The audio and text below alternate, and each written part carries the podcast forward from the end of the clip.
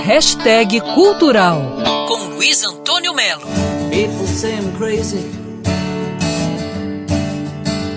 Doing what I'm doing.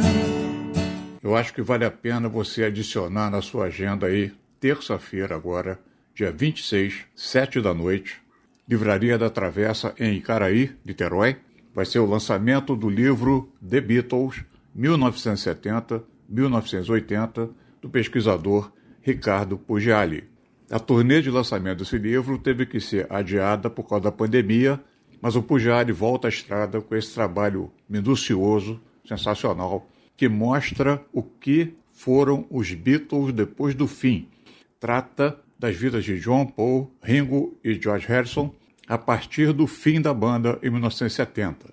Entre outros assuntos, Ricardo Pugiali fala dos motivos que levaram Paul McCartney a processar os outros Beatles, e esses motivos, segundo ele, nunca foram explicados decentemente. A falta de informação, a falta de novidades, a falta de fontes confiáveis sobre o que acontecia nas carreiras solo dos Beatles era uma coisa terrível. E eu acho que com esse livro eu consegui suprir algumas das lacunas e eu considero, né, um livro inédito no Brasil. Não existe nada falando sobre a carreira solo dos Beatles nos anos 1970 da maneira que eu coloquei. São fatos que nunca foram publicados aqui do Brasil.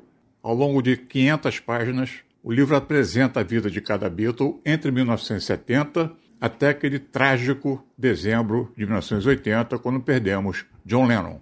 The Beatles, 1970-1980, de Ricardo Pujari, lançamento nessa terça 26, sete da noite, na Livraria da Travessa, em Caraí, Niterói. Luiz Antônio Melo para Band News FM. Quer ouvir essa coluna novamente?